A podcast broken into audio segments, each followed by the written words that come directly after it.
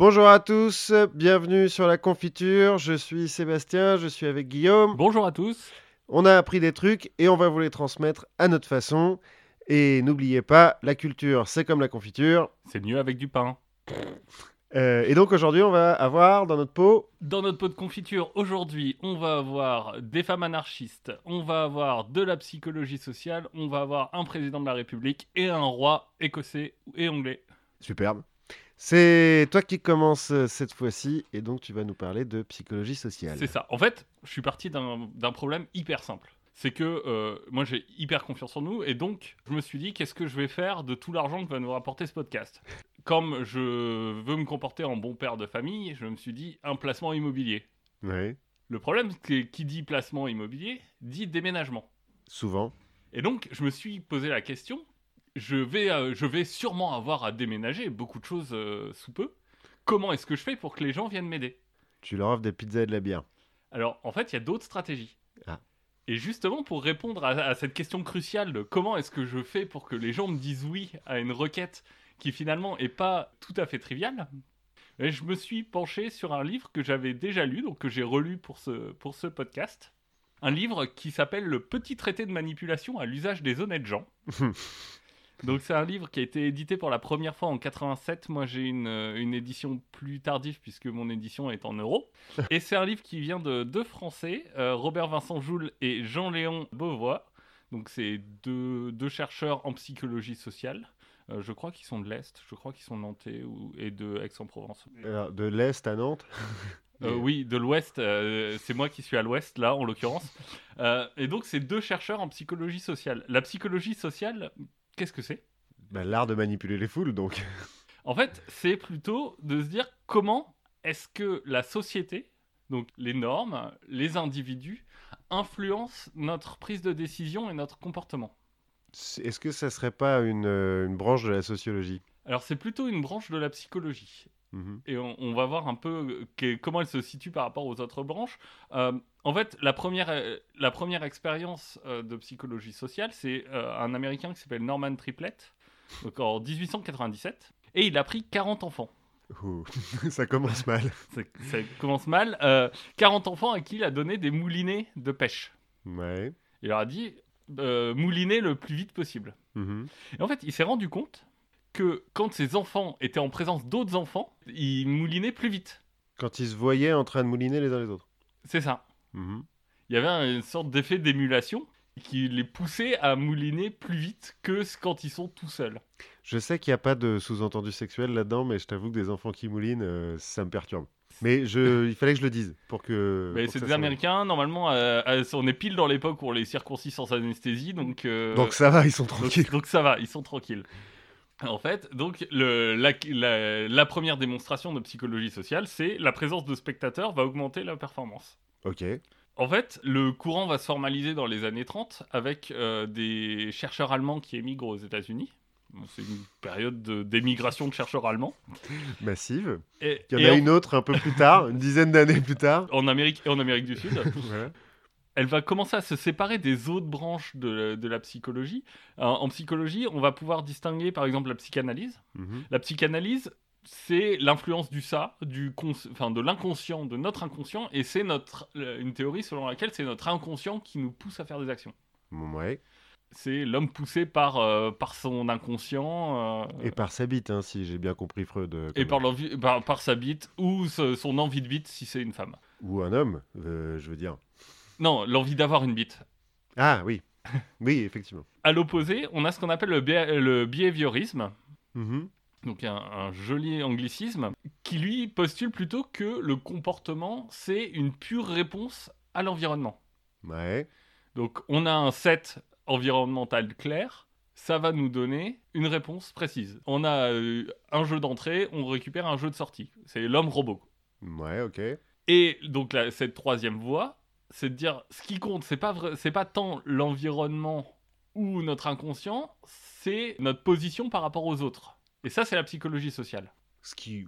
Ouais, alors notre position par rapport aux autres, c'est un peu de l'environnement quand même aussi. Quand on parle de, behavi- de, behavio- de behaviorisme, on va plus parler de set précis. Enfin, c'est-à-dire que c'est euh, il fait froid, euh, je me couvre. Ouais, d'accord.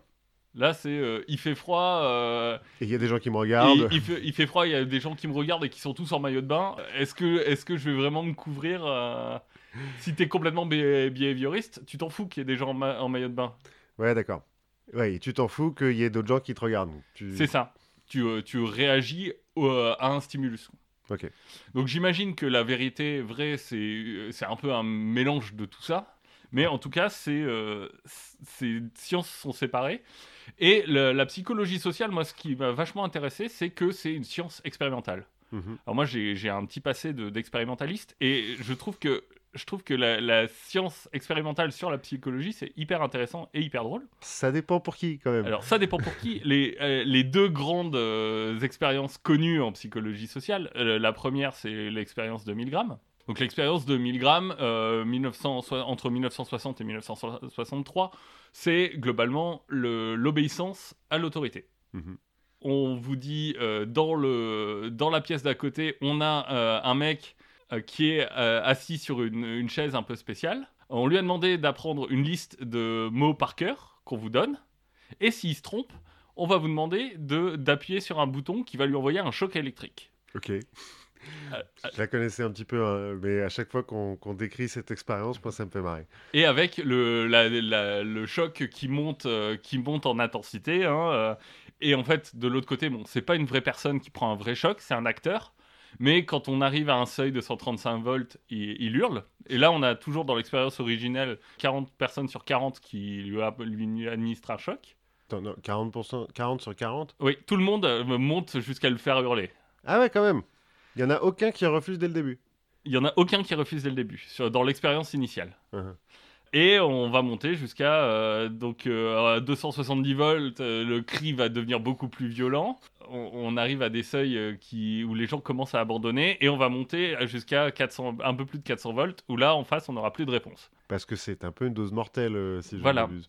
Parce que c'est censé représenter une, une dose mortelle et en l'occurrence c'est 25 personnes sur 40. Oh la vache. Fait, euh, ça doit faire 60%, quelque chose comme ça. En tout cas, c'est plus de la moitié. C'est plus de la moitié des gens qui vont, euh, qui vont tuer quelqu'un parce qu'on leur a demandé. Bon, qu'ils ne voient pas. euh. Ils ne le voient pas mourir, ils meurent pas vraiment, mais on leur a demandé de tuer quelqu'un, ils le font. Donc ça, c'est une des deux grandes expériences connues. De, la deuxième expérience connue étant l'expérience de Stanford. Alors l'expérience de Stanford, elle est un peu plus controversée. Elle date de 71 et en fait, elle consiste à enfermer euh, pendant, je crois que c'est 3-4 jours, des étudiants. Certains de- derrière des barreaux, d'autres en leur donnant des, un rôle de garde. Donc on simule un, on, on simule un environnement carcéral et on Mhm. se rend compte que les gardes ils vont commencer à tabasser les prisonniers. Alors que c'est leurs camarades de classe. Alors que c'est leurs priori. camarades de classe, euh, ils se connaissent pas forcément, mais ils, ils savent que c'est des étudiants dans une, dans une expérience. Et donc le but de l'expérience de Stanford, c'est de montrer que finalement c'est le milieu carcéral qui rend violent. Et que c'est pas seulement des mecs violents qui s'engagent pour être euh, matons. Exactement.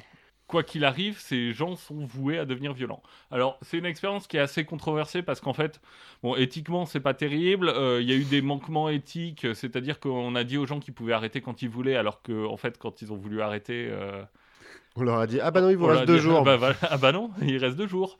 Euh, donc, il y a, il y a quand même pas mal de complications autour de, autour de cette expérience.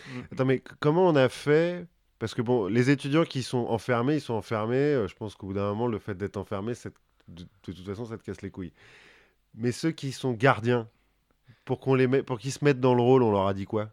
On leur a donné euh, un certain nombre de règles, on leur a précisé l'autorité qu'ils avaient, on leur a donné, je crois, des matraques, les clés, et euh, on leur a dit, globalement, vous avez tout pouvoir sur les prisonniers. Ah, c'est ça. c'est qu'on leur a dit Vous faites ce que vous voulez. Oui, on leur a, on leur a dit, laissez-vous laissez aller. on, on explore la nature humaine. Qu'est-ce qui, qu'est-ce qui peut arriver de grave Voilà, laissez parler votre, votre nature. Donc on a eu plusieurs personnes, euh, plusieurs personnes traumatisées. Mais c'est pas de, c'est pas tout à fait de ça qu'on va parler aujourd'hui, puisque euh, on va revenir à ma question du déménagement. Oui, Comment est-ce oui. que je fais pour que mes potes disent oui, je vais t'aider à déménager? Alors en lisant le, le bouquin de, de nos deux chercheurs français, il y a deux grandes stratégies. La première, c'est ce qu'ils appellent le pied dans la porte Mhm. ou la technique du petit oui. Et cette technique, elle commence par précéder la demande par une, euh, une autre demande beaucoup plus acceptable. Donc là, en l'occurrence, Donc là, par exemple, au lieu de dire tout de suite est-ce que tu veux m'aider à déménager, c'est euh, est-ce que euh, tu, je pourrais passer chez toi un jour récupérer des cartons? Hmm. et comme ça, tu, tu commences à, Et tu commences à, instiller- à amorcer, donc c'est une, une question d'amorçage qui va commencer à amorcer un engagement. Ouais, puis tu lui mets euh, avec les cartons, c'est Inception, euh, il va y avoir un déménagement bientôt, quoi. Et c'est euh, et c'est un truc qui a été testé. Euh, donc en 66 à Stanford, toujours, plutôt 5 ans avant la, la célèbre expérience de Stanford, c'est Friedman et Fraser qui sont, des, qui sont deux psychologues euh, qui s'intéressent à la base euh, au marketing Mhm. et comment, comment est-ce qu'on peut convaincre la ménagère d'acheter un certain type d'objet Dont elle n'a pas besoin. dont elle n'a pas forcément besoin. Et donc, ils veulent connaître leur habitude, et pour ça, ils vont demander à des ménagères de leur faire une liste qui, qui va être faite avec 5 ou 6 personnes, qui va durer 2 heures, euh, des produits qu'ils ont chez eux. Mhm. Et ces 5 ou 6 personnes vont aller chez eux pour vérifier quels produits ils ont, pour en faire la liste, fouiller dans leur placard, ce qui est quand même un petit peu intrusif. Légèrement. Donc quand on leur propose ça, il y a 22% des, des ménagères interrogées qui acceptent. Mhm. Qu'est-ce que font Friedman et Fraser? Bah, En fait, ils vont commencer par faire un petit sondage. Un petit sondage sur leurs habitudes de consommation qui a 8 questions. Ils commencent par faire ce sondage et après, ils demandent est-ce que euh, vous, euh, est-ce qu'on peut venir chez vous faire la liste? Donc exactement la même question. Ouais, d'accord. Donc le pied dans la porte, c'est que elles ont déjà répondu à quelques questions, donc elles les connaissent un peu. euh, Elles- et il y a déjà un engagement qui s'est fait. Et en fait, on va passer de 22% sans l'amorçage à 52% de oui avec l'amorçage.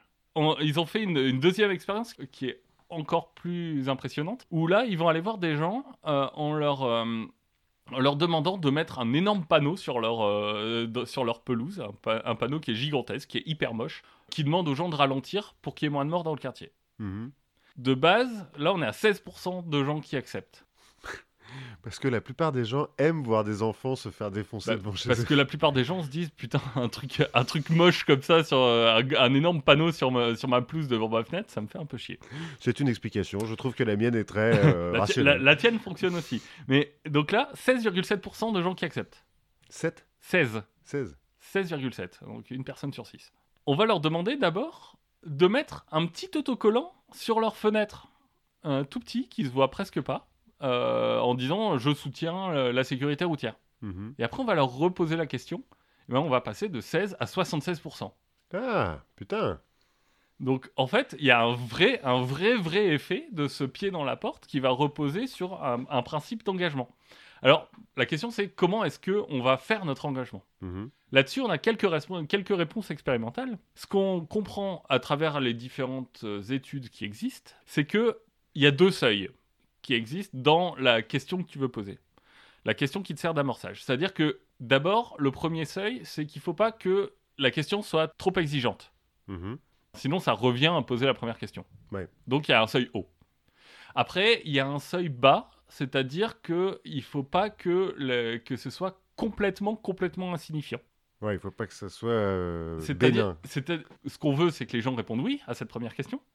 Mais il faut que ce oui, il, il soit un tout petit engagement, mais un engagement quand même. Ouais, d'accord. C'est qu'il faut quand même que tu fasses que, enfin, que ton interlocuteur ait quelque chose à faire.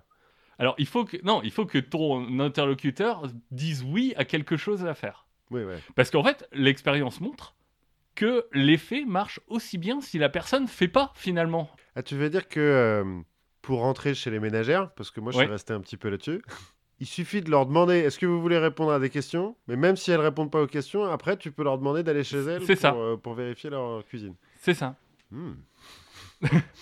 Voilà, si vous avez des, des cibles ménagères, euh, donc Moi je dis ça, ça peut être utilisé à des fins. euh, à des fins ménagères, c'est bien. Après, on a le cul qui brille. Enfin, du coup, il y a ce point qui est important. On n'a pas besoin que l'acte soit fait, et euh, on n'a pas forcément besoin que ce soit la même personne qui pose les deux questions.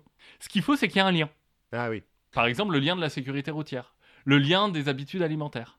Ce qu'il faut, c'est qu'on puisse euh, relier la première question à la deuxième. Donc si pour le déménagement, toi tu me demanderas des cartons et ta femme me demandera de venir déménager. Par exemple. Ça tient. Ça, peut- ça pourrait marcher comme ça. Et euh, ce qu'on voit, c'est que c'est toujours le- la question de faire ce lien qui est important. Et donc, dans ce cas du, du pied dans la porte, on peut avoir un délai.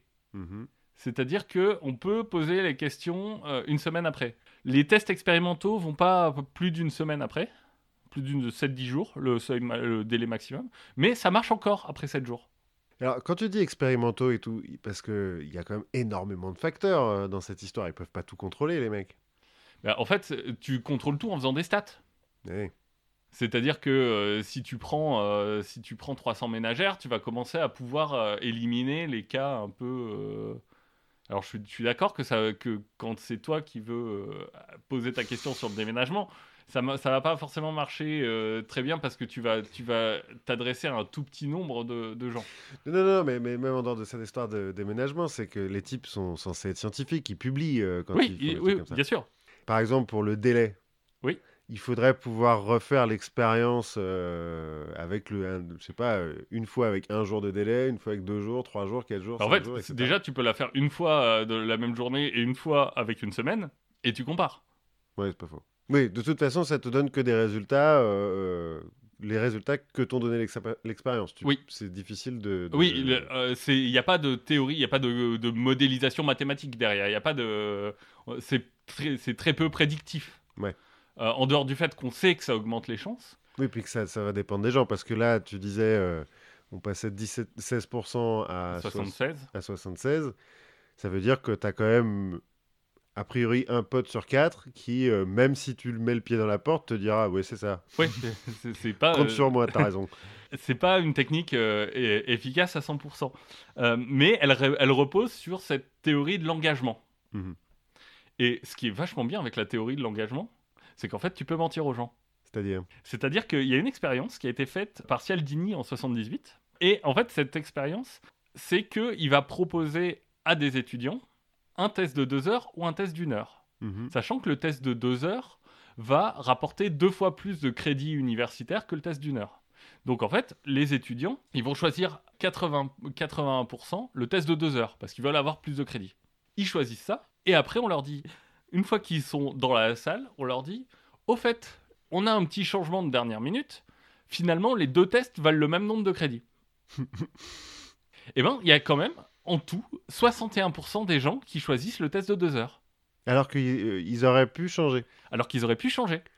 Peut-être qu'ils se disent qu'en deux heures, euh, si, si, s'ils plantent, s'ils sèchent sur la première question, ils ont plus de temps pour réfléchir. Bah, c'est pas non parce que c'est pas des tests pour les étudiants, c'est des tests, euh, c'est participer à une expérience en remplissant Ah, des questionnaires ouais, pour nous. Ah oui, ouais, ok. Ouais, c'est juste les gens sont sympas. Et 61% Et c'est l'engagement, Ouais, c'est la magie de l'engagement. Alors ça c'est euh, complètement mentir. Bon pour mon pour mon déménagement, euh, je, je- je parle à mes amis donc j'ai pas forcément envie de mentir. Ouais. Mais Enfin, mais le mais en utilisant la, la théorie de l'engagement, ce que je peux faire c'est un leurre. c'est-à-dire? C'est-à-dire que je peux, je peux te dire, bon, est-ce que je peux passer chez toi euh, récupérer des cartons? Mhm.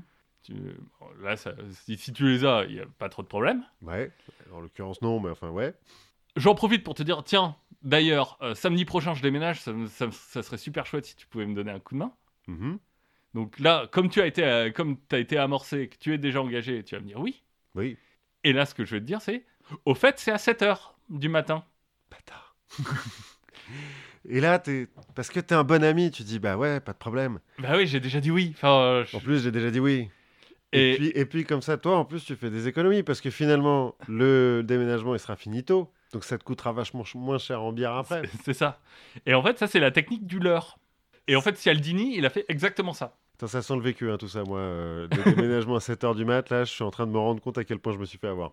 Et Vas-y, ben, réfléchissez chez vous euh, à, à toutes ces techniques. Moi, je, je reviendrai à la fin sur à quel, à quel moment dans ma vie, après la lecture de ce bouquin, c'est des trucs m'ont frappé. Euh, la technique du leurre, euh, c'est, il a fait à peu près la même chose que cette histoire de test, c'est-à-dire qu'il a dit aux gens, bon, je vous propose un test de deux heures pour passer, pour avoir des crédits, des crédits universitaires. Et si tu leur dis dès le départ, je vous propose un test de deux heures qui va se passer un samedi à 7 heures du matin euh, à la fac pour avoir des crédits universitaires, il y a 31% des gens qui disent oui. Mhm. Si tu leur dis, je vous propose un test, et que une fois qu'ils ont dit oui, tu leur dis, d'ailleurs, c'est samedi à 7h du matin, Mais là, tu as 51% des gens qui disent oui. Quand même. Donc en fait, c'est la théorie de l'engagement. C'est une fois que tu t'es investi et que tu t'es donné un peu ta parole, bah, c'est très dur de la reprendre. En fait, les 49% d'autres d'étudiants là qui ont refusé, c'est ceux qui se sont bourrés la gueule le vendredi. Ou qui savent qu'ils allaient se bourrer la gueule le vendredi. Alors je, je ne sais pas exactement, mais je pense qu'il y a, a peut-être une explication de ce côté-là. Donc ça, c'est le petit oui ou le pied dans la porte. À l'inverse, l'autre grande façon de- d'avoir le consentement de quelqu'un, c'est la technique du grand nom, Mhm. ou ce qu'ils appellent dans le bouquin la porte au nez. La porte dans la gueule. Là, on va faire l'inverse. C'est-à-dire qu'au lieu de demander un petit service où on est sûr que les gens di- euh, vont dire oui, on va leur demander un énorme service où on est sûr que les gens vont dire non. Mhm. Donc là, je veux dire, est-ce que tu pourrais, euh, s'il te plaît, m'aider? Parce que tu sais, je, je vais emménager. J'aurais besoin que tu m'aides à refaire la peinture 5-6 jours. Et que tu me pètes un mur à la masse. Voilà, Et- j'ai besoin de toi pour, dé- pour déblayer que- quelques tonnes de gravats. Et dans l'intervalle, il faudrait que tu gardes tes meubles, mes meubles chez toi. Le but étant, de, et- étant que la personne dise non, et, mais que pour ta deuxième réponse, elle dise oui. Et là, on a toujours notre ami Cialdini. Mhm. Donc là, on est en 75. Cialdini, qu'est-ce qu'il dit? Bah, il, il demande à des étudiants, toujours, parce que on est à la fac aux États-Unis, donc euh, le, le matériau, euh, la ressource pour les, pour les expériences, c'est les étudiants. Et donc, il va leur demander d'accompagner un groupe de jeunes délinquants pendant deux heures au zoo. Ouais. Donc là, pareil, il a 16% de oui. Sympa les étudiants. C'est où Stanford hein, toujours? Ouais. Euh, je, les- euh, je crois que c'est à Stanford, mais je suis pas, je suis pas complètement sûr. Bon, bref, en tout cas, c'est des étudiants. Ah non, non, euh, ça va. hein. Les Euh, jeunes en difficulté, alors- euh, fait chier. Du coup, ce qu'il va leur demander plutôt, c'est qu'il va leur dire Ok, est-ce que vous, vous seriez d'accord pour devenir le grand frère d'un jeune, euh, d'un jeune délinquant? Ça va vous prendre deux heures par semaine, pendant un an. Donc là, il a 0% de, de gens qui disent oui. c'est vraiment des enculés, ces étudiants. Mais quand tu dis Bah, dans ce cas-là, est-ce que vous seriez au moins prêt pour accompagner pendant deux heures une fois un groupe de jeunes délinquants au zoo À ce moment-là, il y a 50% des gens qui disent oui. Donc on passe de 16 à 50%. Parce qu'ils se disent Ah, c'est bon, on a évité la corvée. Allez au zoo, ça ira. Alors, on, on viendra sur les mécanismes euh, qu'il y a derrière. En fait, si on y réfléchit, c'est un peu la technique du marchandage. Ouais, c'est ce que j'allais te dire. C'est euh, le marchand de tapis qui te dit euh, Mon tapis, pas de problème, 20 000 euros. C'est ça. Et tu te dis, non, mais jamais, jamais 20 000 euros. Mais bon, peut-être 10 000. euh, bon, Ah, T'es sympa, euh, 10 000, euh, et puis je te mets ma femme. c'est vraiment la technique du marchandage. C'est demander beaucoup pour obtenir un peu. Mhm. Si on va se demander, bah, qu'est-ce que c'est qu'un bon amorçage? Une bonne première question. Alors là, il n'y a pas de seuil. Il faut que ce soit. Enfin, il y a un seuil bas. C'est-à-dire qu'il faut que ce soit trop coûteux pour tout le monde. Le but, c'est que les gens disent non. Mais il n'y a pas de seuil haut, quoi. Non, il n'y a pas de seuil haut. Là encore, il faut qu'il y ait un lien, un lien logique entre les, entre les deux questions. Mais il faut que l'enchaînement soit rapide. C'est-à-dire que là, le délai, euh, le délai va plus vraiment fonctionner. Et quand on a des interlocuteurs différents, ça ne marche pas. Donc on a vraiment Mm. un- une dynamique qui est un peu différente. Et l'explication, elle est un peu difficile. Parce qu'il y a plusieurs, plusieurs euh, explications concurrentes et pour le moment, il n'y a pas euh, les explications. En tout cas, moi, j'ai pas été capable de trancher. Euh, la première explication, celle de Cialdini, donc la première chronologiquement, c'est une question de réciprocité. C'est-à-dire que moi, je vais te poser une question, tu vas me dire non, donc je vais faire un effort en te, en te demandant une autre chose qui sera, qui sera moins coûteux pour toi. Mhm. C'est-à-dire qu'en passant du fait de aide-moi à repeindre chez moi à aide-moi à déménager, je, fais une- je te fais une concession. Ouais. L'effort est minime quand même, mais. Mais, ouais. mais, mais symboliquement, je fais un effort et on aurait en nous euh, ce principe de réciprocité où on se dit la personne d'en face fait un effort, moi aussi il faut que je fasse un effort. Ok, oui. Donc ça c'est une explication. Euh, donc l'effort c'est réduire, euh, réduire ta demande. On a une autre explication où, où, en fait le- les gens disent qu'on se retrouve placé face à un choix et où finalement l'option de dire non à tout va être euh, vachement diminuée. C'est-à-dire que tu es dans un choix, on te pose plusieurs questions, tu peux pas, tu peux pas ne pas choisir, tu es obligé de dire oui à... Alors, Et donc, et donc comme tu peux pas dire non à tout, tu vas, tu vas avoir tendance, là aussi on parle de tendance, hein, mhm. et tu vas avoir tendance à choisir ce qui est le plus avantageux pour toi, qui répond, donc la tâche la, la plus basse. Alors, est-ce que euh, ils ont testé là-dedans le, le lien entre celui qui pose la question et celui qui doit y répondre? Parce que euh, nous, on se connaît depuis longtemps. Oui. euh, T'as même pas besoin de me, me proposer, de me- m'offrir des bières pour que je t'aide à déménager.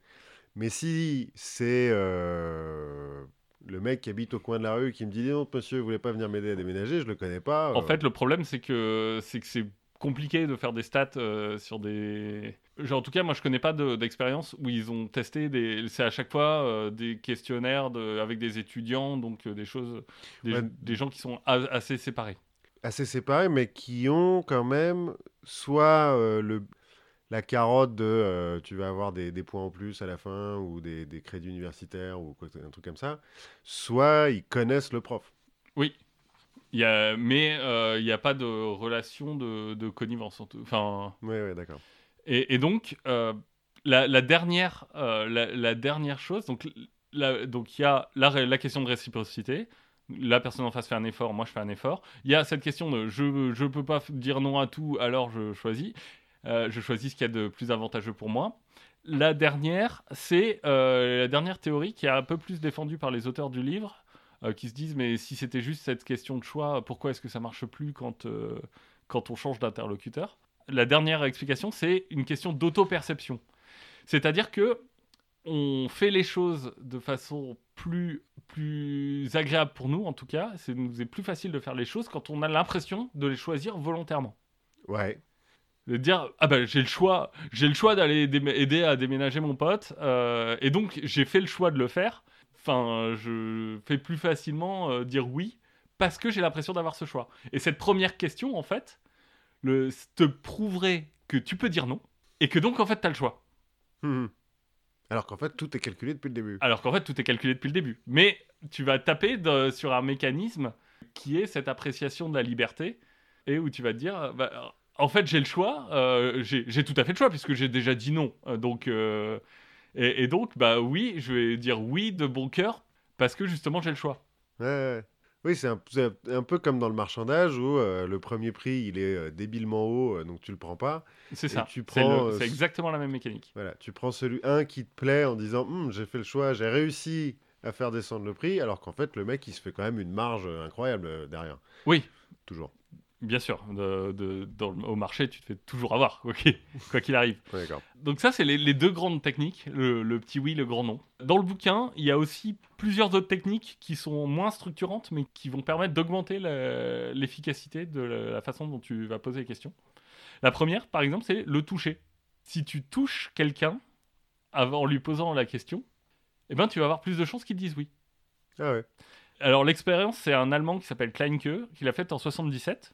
Et son expérience, c'est je laisse, des, je laisse de la monnaie dans une cabine téléphonique. Mhm.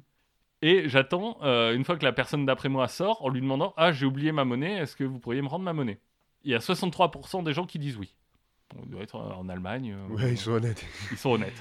Mais quand ils posent la question en touchant le coude de la personne à qui ils demandent juste avant de, juste avant de lui poser la question, ben là, on va passer de 63 à 93%. Et en fait, le toucher, on pourrait se dire, moi par exemple, je, je déteste qu'on me touche, et on pourrait se dire c'est une intrusion de ton espace vital, mais en fait, dans les expériences de psychologie so- sociale, on se rend compte que le fait d'initier un contact physique, ça va avoir tout un tas d'effets, notamment sur le consentement, mais pas que. Euh, alors j'en ai noté plusieurs. Il va, euh, par exemple, altérer les jugements esthétiques. Mhm. On va avoir tendance à trouver plus beau quelqu'un qui nous touche. Ouais.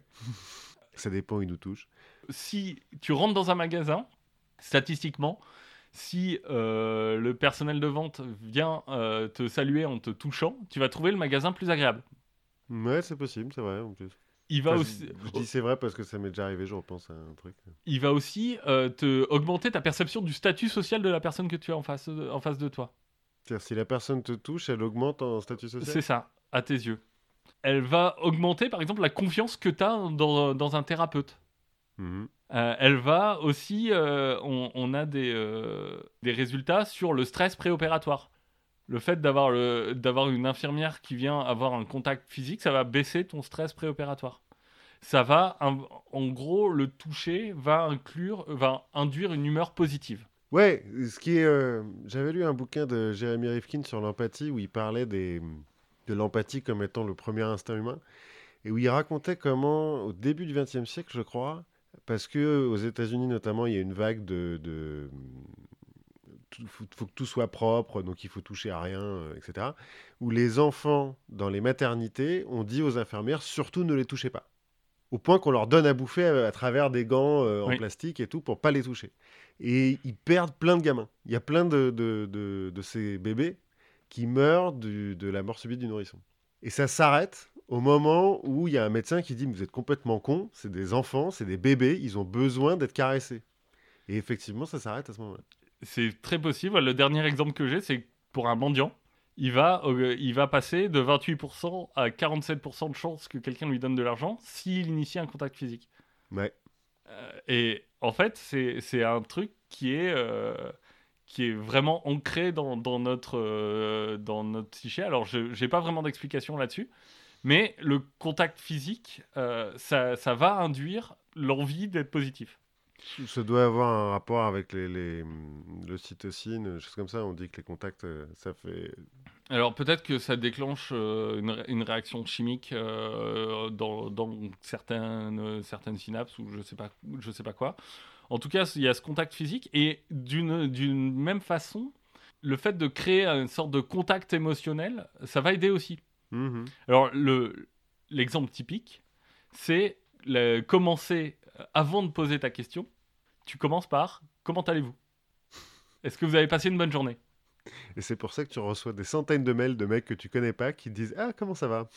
Et ben, c- typique- typiquement, ça permet d'augmenter le taux de réponse. Par exemple, ils ont fait des, une expérience comme ça avec des- une, une vente de cookies pour les restos du cœur. Ben, le fait de commencer ta, ton- ta démarche par comment allez-vous, ça te fait passer de 10% de chance de vendre à 25%. Ah, ouais, quand même. Et là aussi, il y a une explication que je trouve assez drôle, c'est qu'en fait, ça te force à te mettre de bonne humeur, le fait de demander comment ça va. Le fait de demander ou le quel- fait que enfin, quelqu'un que- te le demande? Si quelqu'un te le demande, ça te force à être de bonne humeur. Parce que tu lui répondras jamais très mal. Exactement, c'est exactement ça. Jamais tu vas lui dire non mais ça va en fait ça va pas du tout. Et d'ailleurs, quand on pose la question et que des gens rép- euh, répondent ça va pas du tout, et ben en fait euh, ça marche pas forcément. C'est-à-dire? Ben, le, les gens vont pas forcément euh, être réceptifs. Ceux qui répondent ça va pas du tout, ben, eux, chez eux tu vas tu vas pas modifier tes chances de, euh, de Ah, vendre. D'accord. Ils sont pas touchés par la manipulation de euh, euh, j'ai voulu être sympa avec toi. euh, Exactement. je t'ai demandé. euh, Euh, et ça marche aussi, par exemple, si tu si es dans une situation toujours à l'université où les, les élèves sortent des- sortent d'un examen et c'est là que tu vas les chercher pour une expérience. Et en fait, tu leur demandes, mais alors, est-ce que est-ce que c'est pas trop dur? Vous n'avez pas d'autres examens aujourd'hui? Euh, Et en fait, ça, ça va permettre de euh, de récupérer plus d'étudiants à torturer pour avoir exactement de passer de d'autres- 27% à 68% de chances de dire oui. Alors, dans le bouquin, il y a plein d'autres euh, plein d'autres exemples. hein. Euh, L'exemple du good cop, bad cop. ouais. On parle aussi euh, de la question de l'étiquetage, c'est-à-dire d'associer un comportement à une action. Par exemple, euh, les mecs, les mecs qui sont vraiment sympas, c'est ceux qui m'aident à, c'est ceux qui m'aident à me déménager. Moi, il y, a- il y a un type de mec que j'adore. C'est les types qui. les déménageurs. C'est voilà. Sont bretons, c'est encore mieux, mais. C'est les mecs avec un camion qui porte des pianos. Moi, c'est mon, c'est mon type de pote. Euh, en soirée, ça, ça ne rate jamais. D'ailleurs, mon père transportait des pianos. Enfin, bon, je te dis ça. Et il y a aussi le- la technique du mais vous êtes libre d'eux. C'est-à-dire?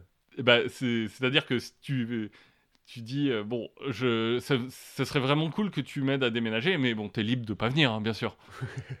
Là encore, tu vas, tu vas induire cette question de, de choix, de, de volonté.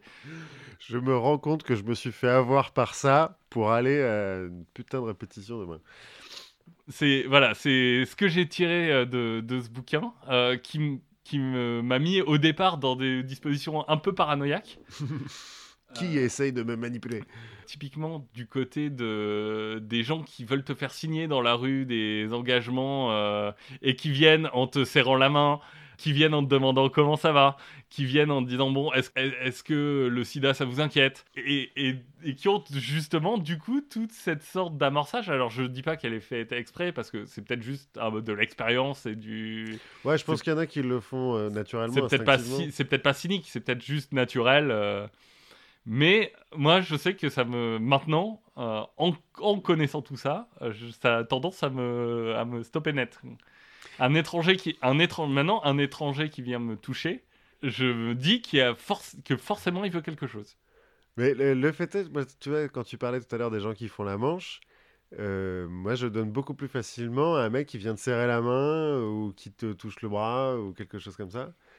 Et je me dis qu'il faudrait en fait faire lire ce bouquin à tous les gens qui font la manche parce que par contre, il y en a certains où tu as envie de leur dire euh, Mais mec, Fais un effort, donne-moi envie. ouais, parce que là, c'est pas possible. Tu parles avec une voix de cadavre. Ça fait trois minutes que j'attends que tu me dises euh, Tu peux pas me donner de l'argent? Non. Fais un effort, chante, prends un accordéon, je sais pas. Et, et ce, qui me, ce que j'aime bien aussi, c'est le fait de se dire, bah voilà, notre cerveau est, est un peu programmé pour euh, répondre euh, à des situations de façon pas forcément rationnelle, puisque là, tout l'idée est d'influencer un choix qui à la base serait rationnel, est-ce que je veux t'aider ou pas. Et, en fait, suivant les circonstances, et notamment suivant euh, les normes de notre société et, euh, les interactions humaines, bah, notre cerveau va être conditionné euh, à réagir de façon parfois irrationnelle. Alors, irrationnel plus ou moins, parce que dans, dans ton histoire, si tu m'avais demandé de but en blanc, est-ce que tu veux m'aider à déménager? Bon, effectivement, j'aurais pesé le pour et le contre, j'ai un peu mal au dos, euh, déménager, j'aurais fait le compte de tes meubles chez toi, oh là là, il y a des trucs hyper lourds et tout, bon. Mais J'ai que 6 boules de bowling. t'inquiète pas, j'ai revendu le coffre-fort, j'ai un certain Alexandre. Mais même, à- même si tu m'avais fait le truc des cartons et tout, machin, effectivement, ça aurait peut-être un peu fait bouger les curseurs, mais la, la décision serait quand même rationnelle. En fait rationnel dans le sens où, sans, la sans la- le pied dans la porte, je l'aurais fait pour te faire plaisir. Avec le pied dans la porte, je le fais aussi pour te faire plaisir, sauf que j'ai plus envie de te faire plaisir. Oui, mais ce que je veux dire, c'est que si on te pose pas la première, la, la première question, si ta réponse est différente avec l'un ou l'autre, c'est qu'il y a une des deux réponses qui est, qui est pas rationnelle. Bah, ou que les, les, les, les données du problème ont changé. En l'occurrence, que t'aimes plus la personne, quoi, parce qu'elle t'a touché ou parce que. Oui, mais le fait que ces données changent, c'est euh, c'est une question de, c'est pas une question de circonstance. Enfin, Oui, oui, d'accord. En, en tout cas, enfin, j'ai trouvé que ce bouquin c'était une, une- une très bonne introduction euh, au, au fait justement que notre cerveau est influencé par plein de choses dont on se rend pas forcément compte et que du coup euh, des décisions qu'on pense rationnelles ne le sont pas forcément. Et peut-être qu'on en parlera un peu plus tard, mais ça, ça a donné tout un pan de l'économie qu'on appelle l'économie comportementale, où le, le but est justement de se dire bah, les gens sont irrationnels, mais cette euh, ra- irrationalité est prédictible. C'est vrai. Donc, on peut intégrer cette irrationalité dans notre économie. C'est pour ça que tout ce qu'on achète se paye avec 4,99 centimes et pas euh, des chiffres ronds. Mais ça, ça fera. euh, J'ai d'autres bouquins là-dessus, donc euh, ça fera, ça fera le- l'objet d'une euh, d'une prochaine intervention. J'avais entendu, moi, cette histoire de, de questions préliminaires là, sur la plage. Quand tu es sur la plage et que tu laisses tes affaires parce que tu vas te baigner, Oui. bah, les gens autour de toi ont un plus haut pourcentage de, de, de chances de, de faire quelque chose si on vient de voler, si avant tu leur as parlé, et encore plus si tu as interagi avec eux en les touchant. Oui, le- l'ex- l'expérience est aussi dans le bouquin. Dans, Ah bah, dans ce bouquin-là. Je, je sais plus si c'est à la, la plage ou au restaurant, mais euh, en tout cas, il y a exactement le- le- la question de surveiller les affaires de quelqu'un d'autre. euh. Je, je- je t'avoue que je m'attendais à avoir beaucoup plus d'expérience de nazi. Eh ben non. Parce que euh, généralement, quand on dit expérience et psychologie, il y a quand même beaucoup de torture. Eh ben non, en Et l'occurrence. là, même pas. Bah non, pas, pas du tout, mais, euh, mais en fait, euh, je trouve ça euh, presque. Enfin, c'est presque pire parce qu'en fait, c'est des choses qui nous touchent nous. Oui, c'est vrai. Et, et- et en fait, c'est des choses. Enfin, c'est pas des extrêmes, et, mais ça influence beaucoup de décisions dans nos vies. Ouais, ouais, c'est vrai, c'est vrai. Et peut-être même à grande échelle. Eh bien, je verrai les, les mecs qui me demandent du fric dans la rue d'un autre œil. Effectivement, je vais devenir paranoïaque comme toi. Quand on est touché dans la rue, je fais Qu'est-ce que tu veux Tu veux quoi que tu me vends dans les, dans les rues comme dans les rues de Paris. Euh.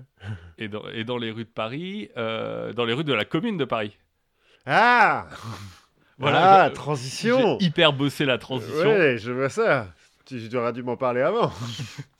pour que ça marche comme dans les rues de la commune de Paris, effectivement. Puisque je vais vous parler de euh, la plus fameuse des femmes anarchistes euh, de France et du monde, Louise Michel. Louise Michel, c'est pas seulement une station de métro à Levallois, c'est aussi une vraie personne qui est née en 1830 et qui est morte en 1905. Je sais pas pourquoi, alors qu'il y a peu d'anarchistes connus, finalement, à part les Sex Pistols et Proudhon, peut-être. Et Proudhon. Et encore, il faut quand même être un peu intellectuel. Moi, je sais pas, j'ai été marqué par, euh, par mon prof d'histoire géo de quatrième, de pas de quatrième, de seconde, non pas seconde non plus, première, première terminale. Et, et donc j'ai une citation de Proudhon qui me reste en tête, euh, Qui est? qui est débile, hein, qui est euh, Quel est ton nom, Révolution de 48 Je m'appelle droit au travail. Euh, elle est complètement débile, mais, je- mais, mais euh, comme tout son cours était une suite d'anecdotes débiles, euh, je- je- il a beaucoup marqué ma vision de l'histoire. Je comprends. Mais donc voilà, des anarchistes, à part les Sex Pistols et euh, Proudhon, et encore, on n'en connaît pas beaucoup. Et pourtant, Louise Michel, on la connaît, même si on ne prend pas le métro parisien. Louise Michel, c'est un nom qui revient. Et on oublie qu'elle a été une anarchiste et qu'elle a été particulièrement badass. Alors, de son vrai nom, elle s'appelle Clémence Louise Michel. C'est euh, la fille naturelle d'une servante et d'un- d'une servante, pardon, et d'un petit noble de Haute-Marne. Fille naturelle, ça veut dire qu'ils n'étaient pas mariés. Hein. On peut bien comprendre qu'en 1830, euh, le petit noble ne se marie pas avec la servante, euh, sauf dans les contes, mais voilà. Euh, donc c'est une bâtarde, si on veut, mais Mais reconnu. alors reconnue, non, D'accord. mais élevée quand même par la famille du petit noble. Donc en fait, elle a quand même une, une- un début de vie euh, sympa. Elle vit dans un château et ça a beau être la fille de la servante. euh, on lui donne une bonne instruction. Euh, on lui fait lire euh, les, philosophes des Lumières, etc. On l'envoie euh, à la vraie école. Une simple fille de servante normale n'aurait pas eu tout ça.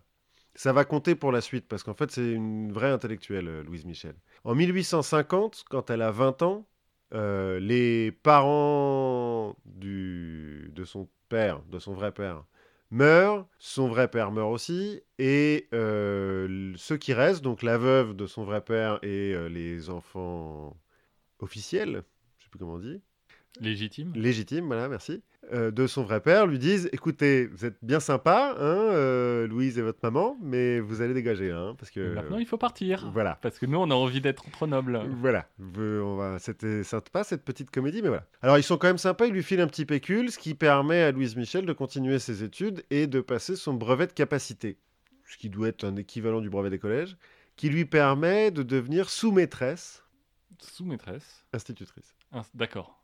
Mais sous-maîtresse, c'est joli. Ou- Oui, oui, oui, c'est. euh, C'est-à-dire qu'il y a un âge où t'as pas encore, euh, pas encore le droit à une maîtresse, t'as le droit que à une sous-maîtresse. Ouais, voilà. Moi, je, je pense à d'autres euh, activités qui n'ont rien à voir avec euh, les enfants et l'in- l'instruction, où je me dis que s'il y a une maîtresse dominatrix et une sous-maîtresse dominatrix, ça peut être assez drôle. Bref, Euh, elle devient institutrice, mais elle refuse de prêter serment à Napoléon III, qui à l'époque est président en passe de devenir empereur.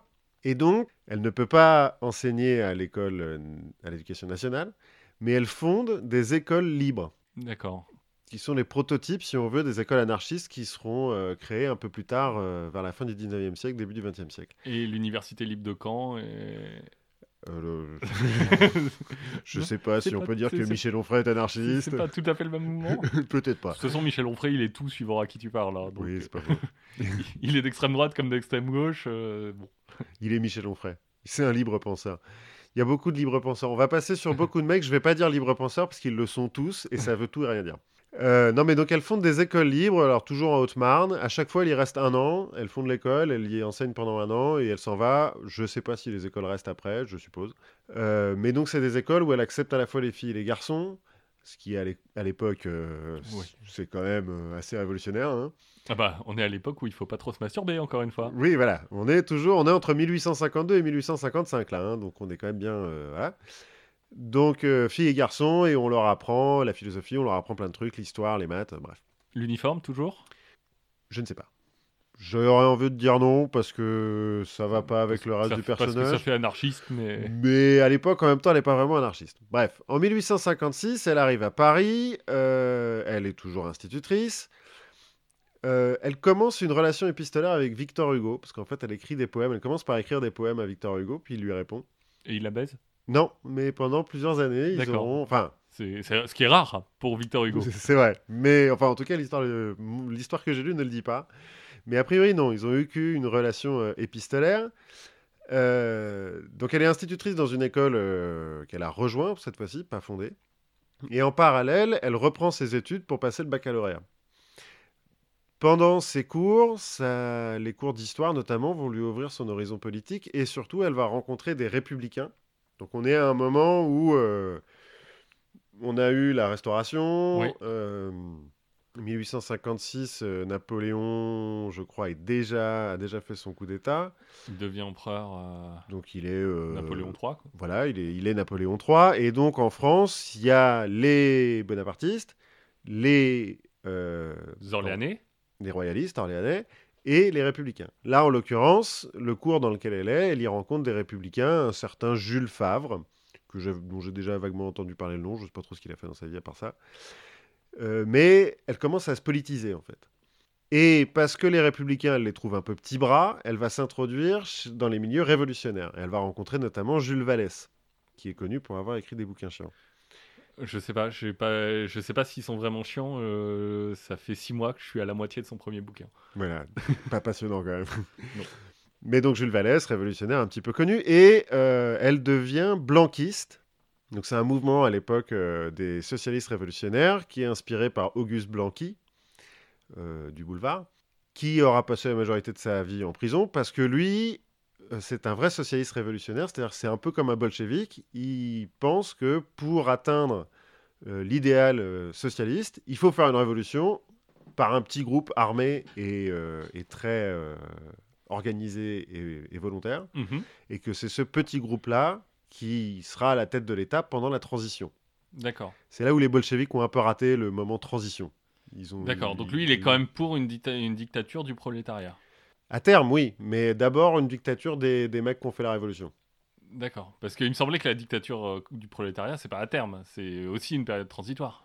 Oui, mais il y a beaucoup de. Parce qu'à la fin, à la fin, il y a plus de prolétariat, tout le monde est égal, euh, c'est tout le monde, tout le monde se fait des bisous. euh, et- Effectivement, effectivement. Mais avant que les prolétaires puissent dicter, il faut d'abord que les révolutionnaires dictent.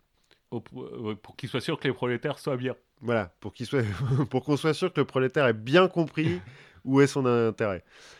Donc elle est blanquiste à l'époque, euh, ce qui est plus ou moins une société secrète. euh, ça lui attire un petit peu euh, les, les regards de la police, mais jusque-là, tout va bien. Elle continue, elle fonde deux écoles à Paris, donc elle continue son métier d'institutrice. En 62, elle est sociétaire de l'Union des poètes. On peut penser que c'est grâce à Victor Hugo, mais enfin bon, elle est donc toujours poète. Et en 69, elle est secrétaire de la Société démocratique de moralisation, qui peut paraître un peu bizarre pour une future anarchiste. Oui, ça- Mais alors en fait, sous ce nom un peu pompeux, euh, le but c'est d'aider les ouvrières à avoir une vie décente. Je ne sais pas à quoi on pourrait le comparer maintenant, euh, c'est un genre de patronage, enfin, où... peut-être. Bon, toujours est-il, euh, on peut imaginer que c'est quand même plutôt une organisation de gauche. hein. En septembre 1870, ce fameux Napoléon III se fait capturer par les Prussiens qui sont aux portes de Paris. C'est le bordel, c'est la chute du Second Empire. c'est Sedan.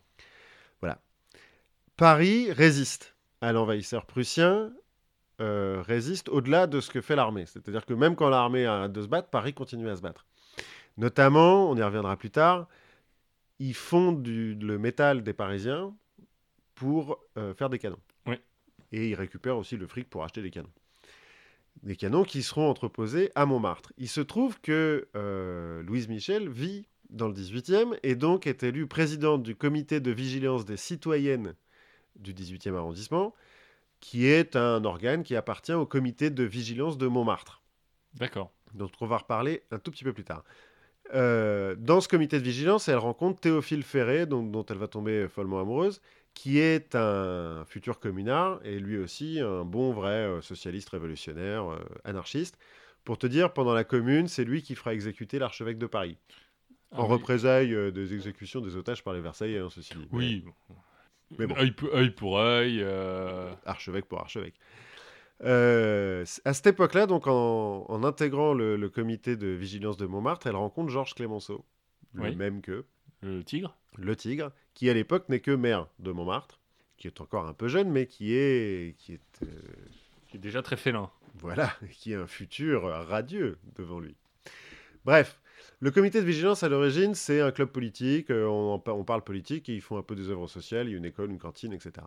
Sauf que, justement, à cause de ces histoires de canon, le 18 mars 1871, les Versaillais, donc euh, Français, mais dirigés sous la présidence de- de- d'Adolphe Thiers, veulent reprendre les canons qui sont à Montmartre. Sauf que ces cons, ils oublient leurs chevaux, euh, ils y vont hyper tôt le matin, ils font un boucan pas possible, donc ça réveille tout le monde, et donc tout le monde est au courant, et, tous les comités de vigilance de tous les quartiers euh, rameutent à Montmartre. C'est une débâcle totale pour l'armée. En gros, ils y vont avec des... Et pourquoi est-ce qu'ils voulaient récupérer les canons? Parce qu'ils trouvent que c'est dangereux de laisser des canons dans Paris. Dans- Entre les Aux mains. Parisiens, entre entre, les, les mains mains. des socialistes révolutionnaires. Ils trouvent que c'est pas terrible, sachant qu'ils sont au pouvoir depuis à peine quelques mois. hein. Là, euh, c'est les Prussiens qui, lui ont, la- qui leur ont laissé euh, le, le siège, mais bon. Euh, donc ils s'y prennent comme des manches, ils envoient des bataillons qui fraternisent avec les Parisiens, parce qu'en fait ils ont envoyé des bataillons de Parisiens, c'est con. Donc euh, les soldats lèvent la crosse, refusent d'appliquer les ordres de tirer dans la foule, hein, en pratique, parce que les ordres c'est ça. Dans la journée, donc, le pouvoir d'Adolphe Thiers va perdre Paris. Il y a deux généraux qui vont être euh, exécutés par la foule, enfin lynchés quoi. Oui. Et ça sera le début de la commune. C'est-à-dire un moment où Paris devient autonome et est géré selon plus ou moins les idéaux socialistes. Et où on chante le temps des cerises. Voilà, et, euh, et où c'est un peu la fête. Alors c'est pas vraiment la fête parce qu'il n'y a pas de bouffe non plus. hein, mais... Oui, on mange des rats, mais. euh, Mais on le fait librement. mais, mais tout le monde a son rat. Voilà, et on est tous égaux. Et euh, donc Louise Michel se, se jette corps et âme dans la commune aux côtés donc de son, de son amant Théophile Ferré. Donc pendant la commune, elle va faire plein de choses, sauf que j'ai perdu ma page. Bon, bref.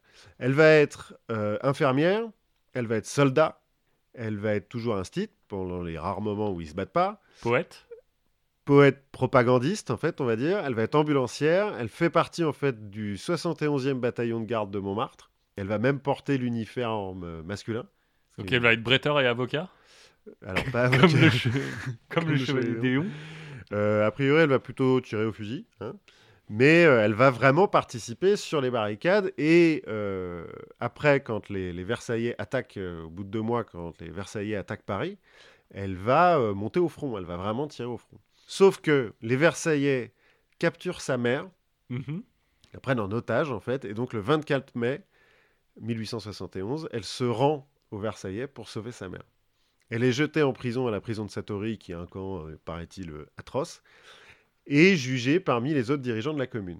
Sauf que c'est la seule femme parmi Oui. les dirigeants Donc de la commune. Donc, Donc c'est compliqué. Donc, ils savent pas trop quoi faire, les juges. ouais, ça peut aller. ce- On sent que ce truc-là, ça peut pencher d'un côté comme de l'autre. quoi. C'est Voilà. bon, elle a des boobs. euh, on va, elle, elle- elle va enfanter un jour. euh, il faut qu'on soit gentil avec elle. euh, comme il faut qu'on fasse un, un exemple parce que de toute façon, c'est que des sorcières.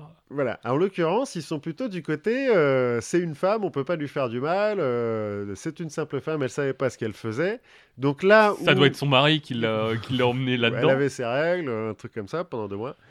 Euh, là où Théophile Ferré est condamné à mort, elle, elle n'est pas condamnée à mort. Et pendant son jugement, elle déclare au juge Puisqu'il semble que tout cœur qui bat pour la liberté n'a droit aujourd'hui qu'à un peu de plomb, j'en réclame ma part. Elle réclame la peine de mort pendant euh, son procès. Peine de mort qui lui sera refusée. À la place, elle va passer 20 mois en prison en France et ensuite elle sera envoyée en Nouvelle-Calédonie en enceinte fortifiée. Au bagne. Voilà. Et du, et du coup, c'est une période où les gens étaient fiers de, fiers de mourir. Ah oui, elle, elle est, fait- elle est, elle est prête à mourir pour ses idées, fièrement. Comme pendant euh, la Révolution à une certaine époque. Ouais, ouais, ouais. Et les communards, euh, pour la plupart, sont, sont fiers de- de- d'avoir perdu des amis. Et ceux qui sont morts, euh, ils y vont fièrement. Même Théophile Ferré et les autres qui vont se faire exécuter, ils regrettent rien. Quoi. Ils sont, c'est des martyrs de la cause. Quoi. Donc elle est déportée en Nouvelle-Calédonie, pardon. Et à ce moment-là, la presse versaillaise l'appelle la Louve Rouge. Souviens-t'en, on en parlera un peu après. Parce qu'on dit qu'elle est avide de sang, euh, que c'est, enfin, on l'a fait passer là Oui. pour le coup pour une sorcière. En Nouvelle-Calédonie, elle rencontre des anarchistes et c'est là qu'elle devient vraiment anarchiste. Elle va demander à être traitée au bagne comme les hommes. Elle refuse les traitements de faveur. Elle va refuser une grâce individuelle que lui propose Clémenceau. Et elle va finir par enseigner, puisque c'est toujours son métier premier, aux Kanaks, donc les indigènes. Oui. Et à les soutenir pendant euh, une révolte qui va avoir lieu pendant qu'elle y est. Révolte, ils vont tous se faire massacrer. hein. Oh. Parce que, bon, C'est les colonies, euh, Voilà. on prend pas de gants. non. En plus, c'est une comédie avec un bagne, donc autant dire que voilà. Euh, mais elle va quand même les soutenir. Bref, en 1880, il y a une loi d'amnistie, elle peut revenir à Paris et elle reprend, elle devient en fait une, une militante politique au sens propre du terme. Elle fait des réunions pu- publiques, euh, des conférences, elle commence à publier des romans aussi. Le premier s'appelle La misère. Autant dire que c'est pas des romans joyeux. hein, Ouais, euh, c'est- pas fun. euh. Non, c'est pas Harry Potter. Quoique, elle va publier un certain, beaucoup de contes et de légendes pour les enfants. Toujours dans une idée d'éducation. hein. De toute façon, c'est son, son idéal anarchiste, c'est qu'il faut que l'homme s'élève. Oui, donc c'est euh, des contes, mais c'est plutôt euh, Harry Potter et le plan quinquennal. Ouais. non, mais c'est pas les contes euh, façon euh, la, psycho- la psychanalyse des, des contes de fées où, en gros, on apprend aux femmes qu'il faut qu'elles restent là où elles sont. Oui. C'est des contes où on apprend à, à s'émanciper par la par l'action directe. Bref. À cette époque-là, on lui change son surnom dans la presse, elle devient la Vierge Rouge, puisque son mec s'est fait buter euh, après la Commune. Et qu'il faut quand même toujours euh, ramener les femmes à leur statut marital euh, et sexuel. Donc, voilà, ça reste une femme hein, quand même. En 1882, c'est la première à, à porter le drapeau noir en tant qu'anarchiste, qui sera ensuite adopté par tous les anarchistes, pour se différencier des socialistes parlementaires. En fait, à cette époque-là, les socialistes sont plus ou moins rentrés au gouvernement. Enfin, ils ont, ils ont fait comme euh, le Parti socialiste euh, l'a fait Oui. pendant une trentaine d'années, c'est-à-dire qu'ils sont un petit peu assis sur leurs euh, convictions quand on leur a proposé des postes, quoi. Donc, elle pense que les socialistes ont du sang sur les mains, et donc elle change le drapeau. Elle brandit le drapeau noir, qui sera le, le- le drapeau des anarchistes euh, à partir de ce moment-là. En 1883, euh, C'est la première dans le monde à, Ouais. à le faire? Euh, en 1883, euh, il y a une manifestation aux Invalides à laquelle elle participe et qu'elle a un petit peu, euh, elle a un peu harangué la foule avant. Euh, c'est une manifestation pour les sans-travail. À l'époque, on parle pas de chômeurs, mais c'est la même chose. Donc en gros, c'est des pauvres qui manifestent parce qu'ils sont pauvres et qui, un petit peu euh, dans le feu de l'action, il n'y a pas de Fouquet's à brûler, mais du coup, ils brûlent trois boulangeries. Et l'Arc de Triomphe. Et l'art de... non, juste trois boulangeries, bon, et puis ils piquent le pain, du coup. Et Louise Michel est arrêtée, elle va faire six ans de prison. Bah, elle a volé du pain quand même. Non, non, elle fait six ans de prison, parce que non, elle, elle l'a pas volé. Mais euh, six ans de prison pour excitation au pillage. Effectivement. euh, Heureusement que les lois ont changé, parce que sinon, il y a beaucoup de mecs qui seront en prison hein, depuis, depuis quelques mois, là. Euh, six ans de prison et dix ans de surveillance de haute police. C'est bien, au moins, on te le dit. Oui. Madame, vous êtes fichée S. Ah bon, d'accord. Très bien. Il va falloir euh, arrêter de penser prendre euh, un boulot d'institutrice maintenant. Oui, voilà. Il va falloir y retourner. hein, parce que, bon. Donc ça, c'est en 1883. Sur les 6 ans, elle va en faire que 3. Elle sera libérée en 86, en janvier 86, Taubira démission. non, sur intervention de Clémenceau. C'est Clémenceau qui va la sauver parce qu'il a de l'admiration pour elle, puisqu'il l'a côtoyée euh, plus tôt, et puis qu'elle continue à publier. Donc ça, c'est la deuxième fois qu'elle va en prison. Là, on est à 12 ans de prison pour l'instant, dont 9 de bagne. En août 86, donc 8 mois plus tard, elle est re-arrêtée, 4 mois en prison, pour un discours en faveur des mineurs euh, de, de, je ne sais pas où c'est, mais qui devait être en grève. Elle a fait un discours là-bas, boum, prison, 4 mois. En janvier 88, après une, euh, une réunion publique, il y a un royaliste qui lui tire dessus, deux balles, une qui lui frôle l'oreille et une qui se loge dans son crâne. On n'arrive pas à retirer la balle, elle va garder la balle jusqu'à sa mort. Donc pendant 17 ans, elle va avoir une balle dans le crâne. Et du coup, on l'envoie en prison. Non, elle refuse de porter plainte contre son tireur. Mais elle, non, elle va pas en prison, elle, elle s'est fait attaquer, mais elle Eh ben, refuse de, de porter plainte contre le tireur. Tu te souviendras de l'histoire de l'homme sur qui la, la police a tiré aux États-Unis euh, Exact, que tu m'as montré hier. que je t'ai montré hier, euh, un, un homme, euh, un homme innocent, enfin en tout cas peut-être pas innocent, mais en tout cas qui n'était pas armé, sur qui la police a tiré. La police s'est foirée, a, a- a tué ou a en tout cas blessé d'autres d'autres passants innocents, et donc forcément la faute de cette blessure revient à l'homme qui se fait tirer dessus. Qui est noir. hein. on parle quand même de flics américains qui tirent sur un innocent, donc on n'aime pas tirer sur des blancs. Non, non, mais euh, c'est important cette histoire. Elle va refuser euh, de porter plainte contre le mec parce que ses idéaux, selon ses idéaux anarchistes, la prison ne sert à rien. Donc, elle ne veut pas envoyer des gens en prison. Et puis, à chaque fois qu'elle passe en procès, en fait, elle refuse de se défendre parce qu'elle dit euh, la justice n'est pas équitable, elle est aux ordres, et donc ça sert à rien que je me défende puisque vous avez déjà décidé de mon sort. Donc elle ne fait pas confiance à la justice et elle ne veut pas envoyer son potentiel assassin, enfin son agresseur, euh, devant les tribunaux. En avril 90, on reprend le truc, elle fait un meeting, il y a une manif, elle va en prison. Ce sera la quatrième fois. Et après, on nous dit qu'on n'est plus en démocratie. elle refuse sa, sa, mise en liberté provisoire car euh, ses camarades n'en bénéficient pas. En gros, elle est quand même pas toute seule, elle est en prison. Encore une fois, parce que c'est Louise Michel, parce que là, c'est quand même une icône hein, à ce moment-là. Déjà, dès son retour de Nouvelle-Calédonie, quand elle rentre, il y a une foule qui l'acclame et tout, c'est une icône incroyable. Euh, donc les juges la mettent en tôle parce qu'ils sont obligés, mais ils veulent la faire ressortir tout de suite. Et elle, elle dit non, non, soit on sort tous, soit euh, moi je reste avec eux. Et eh bah ben, restez avec eux, madame. Et elle finira sa vie en faisant des tournées comme ça de conférences. Elle va participer à oui, des. comme Sarkozy, quoi. je pense qu'elle est moins bien payée. Hein. Euh, on n'est pas. Je sais pas trop comment elle vivait je suppose qu'en tant qu'institutrice, elle était un petit peu payée. Je suppose qu'elle a vendu quand même quelques bouquins. Euh, qu'elle devait avoir des amis aussi. Euh... Qu'effectivement, les réseaux devaient l'aider euh, beaucoup. Je ne sais pas si elle est restée pauvre toute sa vie ou pas. En tout cas, ce qui est sûr, c'est qu'elle a jamais roulé sur l'or. Hein, mais... Elle a participé, elle va fonder une école libertaire à Londres et elle va participer à des, des conférences internationales d'anarchistes et de socialistes. Partout dans le monde. Euh, jusqu'à fonder le journal Le Libertaire un petit peu avant sa mort. Pour finir, il faut savoir donc qu'elle est anarchiste, mais en plus d'être anarchiste, c'est une féministe radicale. Et c'est une des premières à être à ce point radicale chez les, chez les féministes. Je crois qu'en langage internet, on dit féminazie. Ouais, peut-être. Mais en gros, euh, deux citations comme ça pour comprendre. Esclave est le prolétaire, esclave entre tous est la femme du prolétaire. Et parlant des femmes, notre place dans l'humanité ne doit pas être mendiée, mais prise. Elle est prête à ce que les femmes se battent pour, euh, pour avoir euh, l'égalité. Elle euh, défend les prostituées, pas la prostitution en tant qu'institution qu'elle condamne forcément, mais elle défend les prostituées. Elle est contre l'institution du mariage.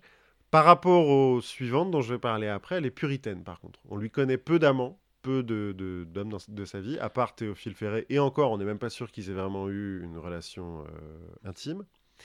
En revanche, certains prétendent qu'elle était lesbienne, puisque euh, à la fin de sa vie, Charlotte Vauvel, une de ses amies, euh, Louise Michel, l'appelle ma compagne depuis 15 ans. Mais on ne sait pas si c'est une, une amitié. Une compagne de lutte. Euh. Voilà, ou une, une campagne-campagne. Bref.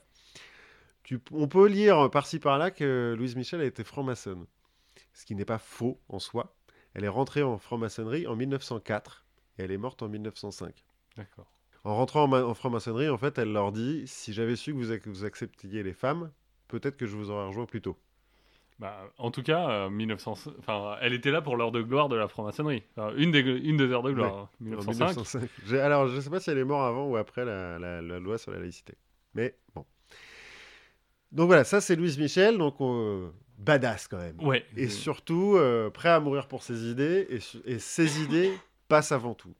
Alors, juste sur Louise Michel, euh, tant que j'y pense, euh, pour les gens qui vivent à Paris et qui aiment bien, comme moi, tout ce qui est street art, euh, il y a un artiste ou une artiste qui s'appelle Louise Michel, at Louise Michel sur, sur Instagram, et qui pose dans Paris des A de l'anarchie dans des cœurs, et vous en trouverez absolument partout. Donc, euh, lever les yeux, c'est euh, entre le rez-de-chaussée et le premier étage en général, dans, dans, les coins de rue, un, petit cœur euh, avec un grand A dedans, en général en bois. gardez les yeux ouverts. Hmm. Comme quoi, elle est encore, c'est encore une, une figure en fait, Louise Michel. Et on a raison de la traiter comme figure parce que il y a peu de militants hommes qui sont restés aussi fidèles à leurs convictions. Et ça m'a donné envie de chercher d'autres femmes anarchistes et de voir s'il y avait des points communs. Et effectivement, il y en a. Alors, je vais pas. Bon, il y a forcément. Je peux pas faire une liste exhaustive de tous les militantes anarchistes Oui. euh, féminines, mais je vais parler de quelques-unes des plus connues. La première, c'est Emma Goldman. C'est une américaine. Enfin, en l'occurrence, non. Elle est née dans une famille russe en Lituanie, mais elle émigre euh, aux États-Unis euh, assez vite et elle prendra la nationalité américaine. Euh, Emma Goldman, c'est 1869-1940. Elle meurt euh, 1940, euh, au tout début de la guerre, de la guerre euh, mondiale. Enfin, tout- Enfin, pas pour les États-Unis. Mais bon. ouais, voilà. Emma Goldman, elle va devenir anarchiste après le massacre de Haymarket Square, Ouais. dont j'ai parlé la dernière fois. c'est là dont vient le 1er mai. Et donc, c'est des ouvriers qui se sont fait buter par la police à Chicago. Euh, en 1892, après un autre massacre qui a impliqué la Pinkerton dont j'ai parlé l'autre fois, le- après les grèves à Homestead, Pennsylvanie, comme elle, est, euh, elle et son groupe sont particulièrement remontés contre euh, le- le- les patrons de l'usine qui ont permis le massacre, le patron en question s'appelait Henry Clay Fink, Frick, pardon. Elle va tenter de l'assassiner. Elle et son compagnon. En pratique, c'est surtout son compagnon qui va tenter, hein, qui va y aller avec une arme, qui va lui tirer dessus euh, au mec. On n'arrivera jamais, la police n'arrivera jamais à prouver qu'elle a été. euh, Enfin, la police n'aura pas de preuves de son application à Emma. Goldman. Mais on est à peu près sûr qu'elle. euh, Enfin, elle le dit d'ailleurs. Euh, en 1901, pareil, elle fait partie d'un groupe qui envisage d'assassiner le président McKinley. En pratique, il se fera effectivement assassiner par un type euh, qui a suivi des conférences d'Emma Goldman. Emma Goldman, comme Louise Michel, va passer la majorité de sa vie à faire des conférences, des, des réunions publiques, et à, pour expliquer l'anarchisme, et puis pour euh, donner de la vigueur aux foules. Notamment, elle va être emprisonnée pour incitation à l'émeute, comme euh, Louise Michel, après euh, un discours à Union Square euh, à New York, où elle dit Demandez du travail, s'il ne vous donne pas du travail, demandez du pain. S'il ne vous donne ni du pain ni du travail, prenez le pain. Émeute, prison, Bah, pour changer. ils aiment vraiment pas les boulangers. hein. Non, C'est- il y a, un ça, en fait- problème entre en- l'anarchisme et les boulangers. En fait, c'est ça, le... tout ton parallèle, c'est C'est les boulangers. c'est le problème avec les miches, quoi. Ouais, ouais. Euh, elle va aller une deuxième fois en prison pour distribution de propagande en faveur de la contraception. Parce qu'elle, elle va être très euh, là-dessus, sur le contrôle des naissances. En fait, elle va, son engagement va être très féministe aussi. Et euh, elle veut que les femmes se libèrent de l'esclavage de la maternité. Donc elle est pour le contrôle des naissances, la contraception. Et une troisième fois en 1917 pour antimilitarisme. Elle va se faire emprisonner et cette fois-ci expulsée des États-Unis. Elle va elle aussi créer des écoles libres, euh, fonder des journaux, et, etc. Donc on retrouve ce côté euh, enseignant, euh, conférencier et radical jusqu'au bout. Et en prison. Et en prison. Et anti-boulanger. Et anti-boulanger. Petite anecdote, elle a un mentor quand elle commence à faire des conférences. Elle a un ent- mentor qui s'appelle Johan Most, dont l'ego est un petit peu touché par le fait que Emma Goldman est quand même vachement meilleure qu'elle, et donc plus populaire. Et ils finissent par s'engueuler pour des, pour des, des histoires de querelles de chapelle de gauchistes. Et donc il lui va dire Emma Goldman, c'est une folle, euh, il faut plus l'écouter. Pendant une conférence, elle va monter sur scène avec une cravache, elle va le fouetter sur scène jusqu'à péter la cravache. voilà. Elle va dire oui, bon, j'avais 23 ans. on Madame a du tempérament. oui, un petit peu. Euh, autre euh, anarchiste américaine, Voltairine de Clerc. Oui, ça ne me dit pas grand-chose. Non, son père était fan de Voltaire, donc il l'a appelée Voltairine. Euh, 1866-1912, elle aussi, c'est après le massacre de Haymarket Square qu'elle va s'engager. Elle aussi sera conférencière et écrivaine. Elle va s'opposer aux socialistes euh, comme euh, Louise Michel. Elle aussi est féministe. Elle écrit un bouquin qui s'appelle L'esclavage sexuel, où en, en gros, euh, elle euh, condamne les appels à la coquetterie, le fait que les femmes doivent déformer leur corps pour plaire aux hommes. Elle va défendre la prostitution, enfin non, les prostituées, et s'attaquer à la prostitution, comme Louise Michel. Elle, elle va être aussi enseignante. Et il y a un de ses anciens élèves qui sera devenu fou, hein, en fait, qui est euh, des, des fièvres qui le rendent fou, qui va lui tirer dessus. Et comme Louise Michel, elle va refuser de porter plainte pour ne pas l'envoyer en prison parce que euh, ses idéaux lui disent que la prison ne sert à rien. Mais aux États-Unis comme en France, euh, le... on- même si on porte pas plainte, l'État peut se saisir d'une affaire. Mais euh, en tout cas, euh, elle, euh, Symboliquement. euh, symboliquement, c'est pas à cause d'elle. Le, alors, je sais pas si les mecs ont été condamnés ou pas en pratique. Hein. euh, Je suis pas allé chercher jusqu'à là. Et pour finir, je vais parler d'une anarchiste japonaise, parce qu'il y a eu un mouvement anarchiste au Japon et en Chine, mais bon. Euh, je vais parler d'une anarchiste japonaise qui s'appelle Noé Ito, euh, qui est née en 1895 et qui est morte en 1923, qui sera, euh, dans sa courte vie, essayiste et, éditrice, qui va traduire Elma Goldman en japonais D'accord. qui euh, va nommer deux de ses filles, Louise et Emma, en référence à Louise Michel et Emma Goldman, qui elle aussi est féministe, qui va défendre l'amour libre au point qu'elle va vivre euh, dans des... On pourrait même dire qu'elle est polyamoureuse. euh, maintenant, on dirait qu'elle est polyamoureuse. Ce qui au Japon à l'époque ne devait pas être. Pas très très bien accepté. J'ai oublié de le dire, hein, mais c'est le cas aussi de Voltairine de Clerc et d'Emma Goldman, qui sont vachement pour l'amour libre et contre euh, le mariage. Elles sont beaucoup plus délurées que Louise Michel sur ce coup-là. Enfin, délurées, euh, c'est pas non plus des... Mais euh, elles auront chacun, euh, chacune pardon, plusieurs, alors au début des maris et ensuite plusieurs compagnons. Généralement, on les marie quand elles sont jeunes, plus ou moins de force, et, très vite elles se cassent. Oui. Emma Goldman, je crois d'ailleurs, son premier mariage, elle se rencontre un mois plus tard que son mari est impuissant, et donc elle dit bah écoute, euh, sympa, mais salut. Sympa, mais sans moi. voilà, il faut quand même que j'y tire un peu quelque chose moi. Et donc euh, Noé Ito, pareil, va défendre les prostituées, va s'attaquer à la coquetterie, en l'occurrence la coquetterie occidentale, qui euh, à l'époque euh, Dé- débarque. voilà, débarque au Japon. Et son principal fait d'armes, parce qu'elle, donc elle a elle va pas vivre très longtemps, et on est au Japon, son principal fait d'armes, c'est d'avoir embrassé et tenu la main de son amant en public. Ce qui à l'époque ne se fait pas du tout. Ce qui, et ce qui, je crois, ne se faisait pas tellement. euh, enfin, moi qui ai un peu passé du temps au Japon, c'est encore pas un truc euh, qui est si courant que ça. Ouais, ouais, c'est possible. À l'époque, ça a fait un énorme scandale. Euh, bon, en plus, le mec avec qui elle a fait ça est déjà marié. Enfin bon, et après des histoires de jalousie, euh, tout ça, tout ça. Mais en tout cas, ça met un coup de projecteur sur elle. Elle est repérée par les autorités.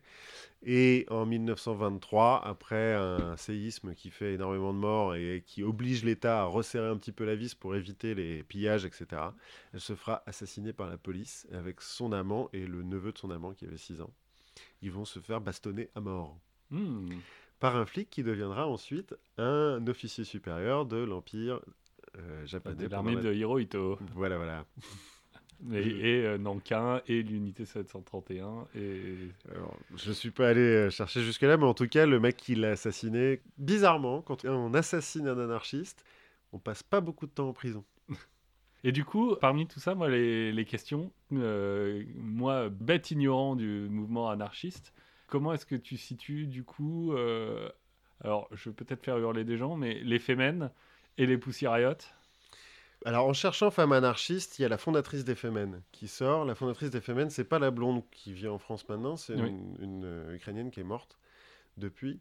Je pense que les Femen et les Pussy Riot sont effectivement anarchistes. Après, il y a beaucoup de courants dans l'anarchisme. J'ai pas détaillé, mais euh, Emma Goldman et Voltairine de Clerc, par exemple, qui, qui euh, s'admirent. hein. Emma Goldman dit de Voltairine de Clerc que c'est l'esprit le plus brillant de l'anarchisme. Voltairine de Clerc va écrire un, un essai pour défendre Emma Goldman quand elle est envoyée en prison.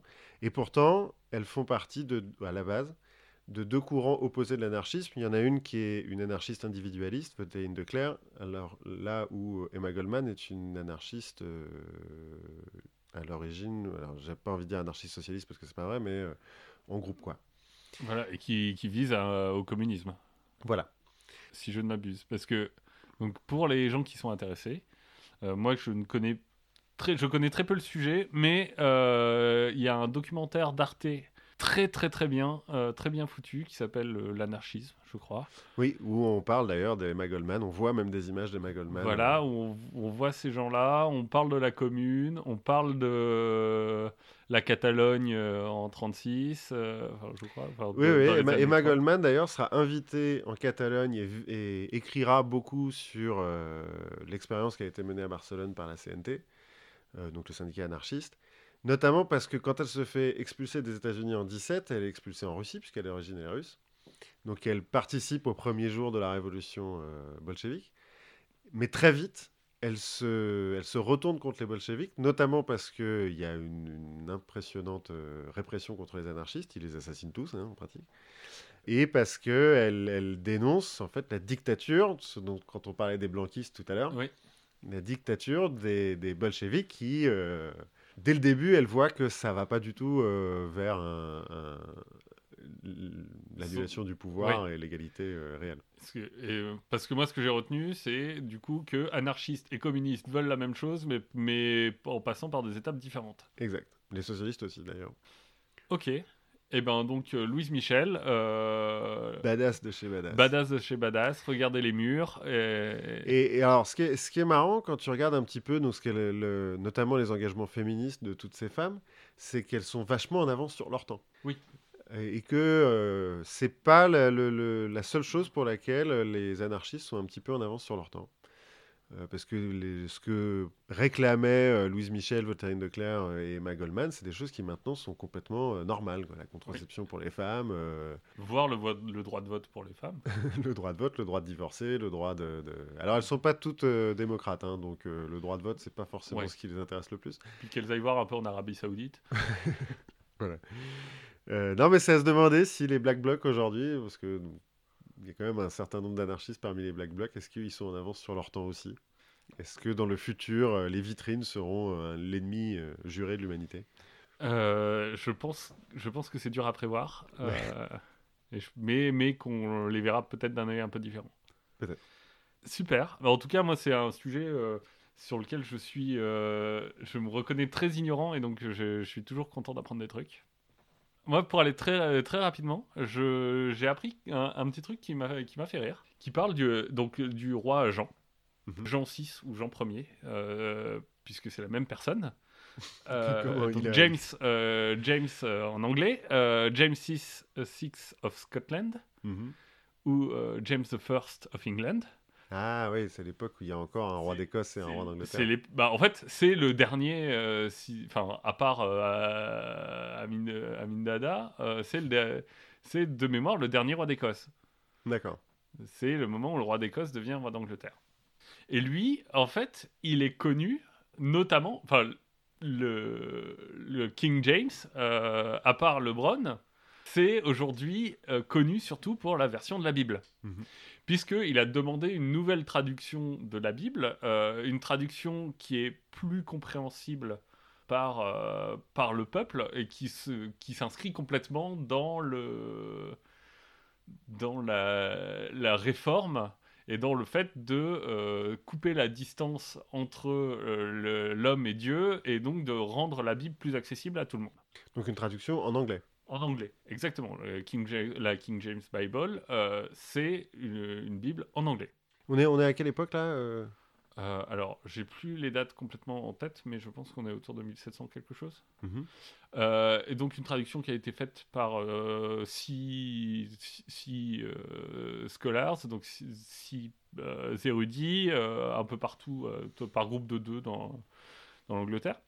Mais c'est pas ça qui m'a. En fait, ce qui me, ce qui m'a interpellé, c'est le contraste par rapport à un bouquin qu'a écrit euh, James First, donc Mhm. lui-même, puisque il a écrit un livre qui s'appelle euh, Démonologie. Donc c'est euh, ou euh, démonologie euh, et- de- sous la forme d'un dialogue. Mhm. Et donc c'est un traité de démonologie. Donc il a écrit un traité de démonologie qui s'est fait sous la forme d'un dialogue entre deux, euh, deux érudits grecs Mhm. deux philosophes et qui vont en fait faire une sorte de classification dans la, dans la sorcellerie. Euh, qu'est-ce que qu'est-ce que c'est que la nécromancie? Euh, qu'est-ce que comment on classifie les, les démons? Par exemple, lui, il va classifier les démons euh, suivant le type de nuisance qu'ils vont apporter. Et surtout, il va euh, très vite euh, augmenter sa version d'un pamphlet qui va parler d'un procès en sorcellerie euh, avec une, sorcière ou un sorcier, je crois, qui est brûlé. et donc, il est, c'est un roi démonologue, un, roi, un roi liche, si, si on veut, nécromant. Euh, ou en tout cas qui, qui s'y Qui connaît. combat, qui combat la qui- nécromancie Voilà, et, qui combat la et la nécromancie. sorcellerie. Et pour la petite histoire, en fait, on va retrouver des citations quasiment exactes de euh, ce livre dans Macbeth. Ah ouais. Et notamment le- les personnages des euh, Weird Sisters, donc Les trois des- sorcières. des trois sorcières. Donc voilà, ça m'a ça m'a un peu interpellé euh, le fait que euh, le roi James euh, Soit à la fois associé hyper, hyper fortement à la Bible et de l'autre côté ait écrit un traité de démonologie. Alors, pour m'être un peu intéressé à la démonologie il y a pas longtemps, la plupart des démonologues sont soit prêtres, soit très chrétiens, de manière générale. Et il y en a un certain nombre qui font des calculs de combien il y a de démons. Oui. Je sais pas comment ils font. de mais ils combien tu peux en faire tenir euh, sur, sur une tête d'épingle et... Ouais, non, mais même combien il y en a dans les 9, 7 euh, cercles de l'enfer. Alors après, ça dépend, parce que les cercles de l'enfer, même déjà l'enfer, euh, ça, c'est c'est- pas, dans la Bible. C'est hein. pas dans la Bible, l'enfer. donc. Et où ils atteignent, il y en a un, euh, enfin, il y a un peu une surenchère de non, il y en a 70 millions, non, il y en a euh, 150 milliards. bon, comme de toute façon, on peut pas les compter, que personne Oui. n'aura jamais la solution, ils peuvent dire ce qu'ils veulent, les mecs. Moi, c'est marrant, la King James version, j'en avais entendu parler en histoire. C'est Oui. une prof de seconde, euh, qui était anarchiste d'ailleurs, une femme euh, euh, remarquable. Le, le mien ne devait pas être anarchiste, mais en tout cas, il était capable de chanter, et il l'a fait. Il a chanté le- par cœur l'international. Bah, il était de gauche, quoi, il était prof Ah, d'histoire. il est prof d'histoire. je veux dire. Non, non, elle était vraiment anarchiste, c'était marrant. Et elle nous avait expliqué que la, donc la version de King James était. euh, En fait, ils avaient pris des libertés dans la traduction. Et pour rendre ça un petit peu plus épique, en fait, ils avaient rajouté plein de trucs. Et que euh, c'était pas le premier, hein, parce qu'en plus, on peut parier qu'ils ils ont pas traduit depuis les écrits originaux. non, pas, ça vient pas de l'araméen. Ouais, ils sont pas traduits directement de l'araméen. Et que c'est comme ça qu'il y a plein de choses qui se sont ajoutées dans la Bible et que la King James version, euh, notamment. Et que euh, y a un certain nombre de choses euh, qui ont été perdues dans la translation, dans la traduction, pardon. Et euh, contre les sorcières et les homosexuels, notamment. Enfin, qui ont été ajoutées. Enfin bref, King James, le démonologue. Je vais chercher son bouquin, du coup. Enfin, un résumé, hein. je vais pas me faire chier à le lire vraiment. C'est très chiant, les bouquins de démonologue. Oui, j'imagine. Je, moi, je- quand j'étais jeune, je voulais lire Le marteau des sorcières, euh, mais, je- ça m'a l'air chiant en fait. Mais c'est très très chiant. Euh, moi, je voulais, euh, parce que on a- j'ai fait quand même toute une grosse partie sur les, les présidents américains euh, un, peu, fous, et j'en ai trouvé un peu par hasard français, qui était un petit peu fou aussi, donc je me dis que, allez, pour balancer un petit peu les choses, Est-ce que ça va parler de pyjama? Exact, ça va parler de Paul Deschanel, qui est né en 1855, qui est mort en 1922, qui sera le 11e président de la Troisième République. Alors, en dehors d'être un président qui va avoir des problèmes de pyjama, c'est aussi un exemple parfait de népotisme, du népotisme de la Troisième République. Il est fils de Émile de Chanel, qui est député de la Seine de 1876 à 1881, bon, 5 ans, mais qui ensuite est sénateur inamovible de 1881 à 1904. Bah, il, il finira par être euh, movible alors. Bah, il est mort en fait en 1904. En fait, les sénateurs inamovibles, ça n'a pas duré très longtemps, mais c'est les sénateurs à vie. Oui. Donc il sera sénateur à vie. Et ce type-là, Émile Deschanel, avant, a été exilé par Napoléon III parce qu'il était contre Napoléon III. C'est pour ça que Paul Deschanel est né en Belgique. Au moment où il naît, c'est euh, l'enfant Jésus. Hein. Tu as Victor Hugo qui est son parrain spirituel, qui écrit un poème. Edgar Quinet, alors je suis pas bien sûr de ce qu'il a fait, mais euh, il est connu. Enfin, il a une station de métro quoi. Ouais, voilà. non, c'est un homme politique aussi. Euh, dit puisse-t-il, parlant de Paul Deschanel, donc de- du bébé, hein, voir bientôt la terre promise, nous le saluons comme l'espérance. Les mecs ils se prennent pour des gars badass, ils sont en Belgique quoi. Ouais, grave. ils sont à Scarbeck, hein, en pratique, ils sont en exil à Scarbeck. Allez, allez, on va faire la révolution. Ouais.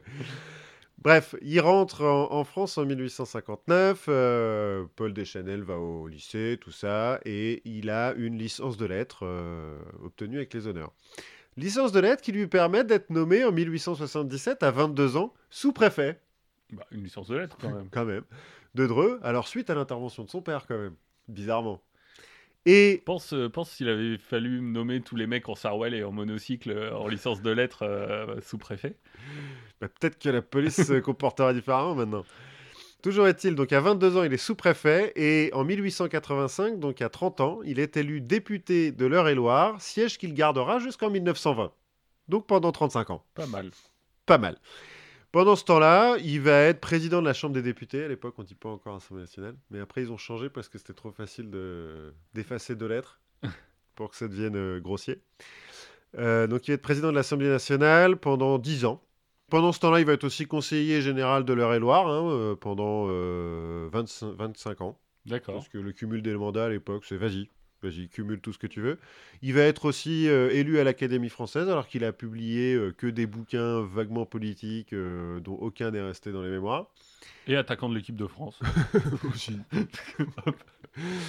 En, en 1894, il va, il va s'opposer à Clémenceau, toujours lui. oui. Il va la- l'accuser d'un scandale avec le Panama, c'est les Panama Papers de l'époque.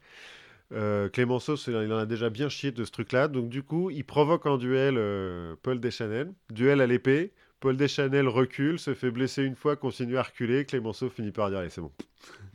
Fais chier, là, moi, je fais des vrais duels. Il en fera 12 dans sa vie, hein, Clémenceau, des duels. Mais il en fera pas en ballon. Non, c'est vrai. Mais à l'arme à feu et à l'épée, bien quand même. hein. Et il en a fait. Est-ce qu'il en a fait un contre sa femme? Euh, Je ne sais pas. je ne sais pas. Et bref, toujours est-il, en 1920, il est élu contre Clémenceau, euh, président de la République. Alors en 1920, il commence à être un petit peu âgé, euh, 65 ans, et en fait, ça commence à se voir. C'est qu'il commence à pédaler grave dans la smoule. Quand on lui envoie des fleurs en meeting, il les, ramasse et il les renvoie à l'envoyeur. Par moment, il répète des bouts de son discours. Si on applaudit beaucoup, il dit Ah, ça vous a plu Ben, Je recommence. Et l'histoire du pyjama, en mai 1920, un train l'emmène, je ne sais où, c'est pas très grave. Il tombe du train vers 23h en pleine nuit, c'est un train de nuit. Euh, alors, j'ai lu deux versions. Une version, c'est parce qu'il est- essayait de pisser par la fenêtre. Ouais. Une autre version, c'est qu'il a pris, du- il était pris d'une bouffée de chaleur, qu'il s'est penché par la fenêtre et qu'il est tombé. Toujours est-il, plus de peur que de mal, il est un peu blessé, mais machin tout ça, mais ça va, il peut marcher, sauf qu'il est en pleine cambrousse. Il marche, il finit par rencontrer un cheminot à qui il dit bonjour, je, je suis le président de la République. Il est en pyjama, hein, couvert de terre et de sang. Le mec lui dit Hmm, c'est ça. Bah accompagnez-moi, monsieur le président, on va aller au garde-barrière là, on- il va vous expliquer. Ils arrivent au garde-barrière, il fait bonjour, je suis le président. Le garde-barrière est toujours euh, aussi sceptique, hein. Il fait oui oui. Le bon sens paysan. Le bon sens paysan, c'est ça, t'as raison. Mais sa femme lui dit Attends, euh, regarde, il a les pieds propres, son pyjama, il est un petit peu bien. euh, ça se trouve, euh, il dit la vérité. Donc le garde-barrière envoie chercher quelqu'un. Quelqu'un qui finit par arriver à 7h du matin, en pratique le, le préfet du coin, qui arrive à 7h du matin, qui lui reconnaît Paul Deschanel, parce qu'à l'époque, euh, il n'y a pas la télé, hein, et fait Ouh, monsieur le président, excusez-nous. Alors, ceci dit, avant que le préfet arrive, il y a tout un tas d'échelons où à chaque fois, les mecs, euh, on leur dit Ouais, il y a le président qui arrive chez moi. Fait, c'est ça, et ta mère. Bon, à 7h du mat, ils finissent par comprendre qu'ils ont effectivement le président.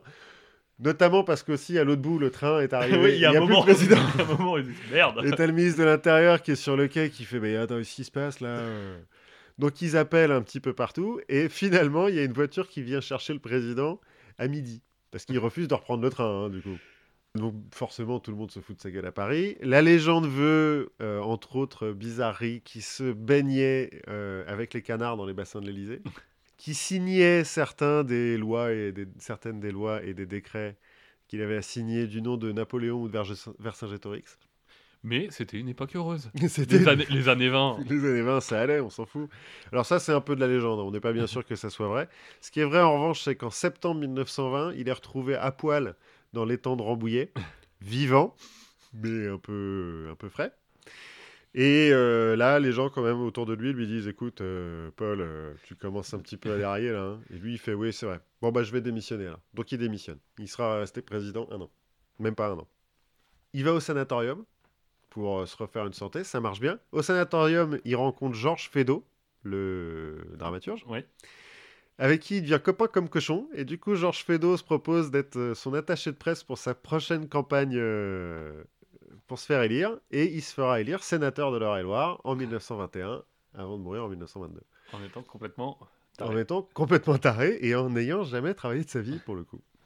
Voilà. Son fils euh, Jean sera lui aussi député d'Eure-et-Loire pendant 10 ans, de 1932 à 1942, mais il a voté les pleins pouvoirs à Pétain et donc euh, sa carrière politique s'arrête là.